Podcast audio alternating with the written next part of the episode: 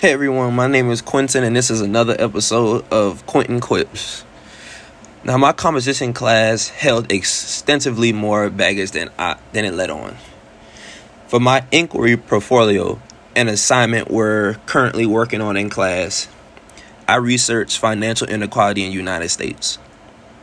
From Google scholaring rich, poor, disparity, income gap, minimum wage, etc I found key information that was concealing itself.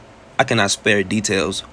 However, many of my sources were secondary, yet the people who wrote them had credibility and more than substantial information regarding my topic. An article I found that lists the top 15 issues in America is barely useful at best, but my source that dissected the status quo of my topic not only now but 50 years prior is the exact opposite. It gave useful information and things I can use in my portfolio.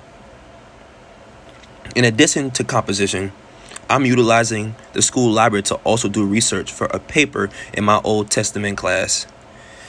The goal of this assignment is to we have to analyze a certain Bible verse and we have to use Bible dictionaries, Bible commentaries, study Bibles, all sorts of resources just so we can have the information that we need to analyze the specific Bible verse that we were assigned.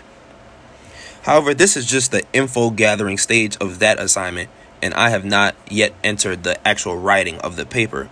But this info gathering will allow me to consult multiple sources in order to aid me in my assignment, which will overall help me and allow me to procure a better grade. If it's one thing that composition has taught me, it's that I now have the new capability to distinguish between various types of sources. Anyway, thanks for listening, you all.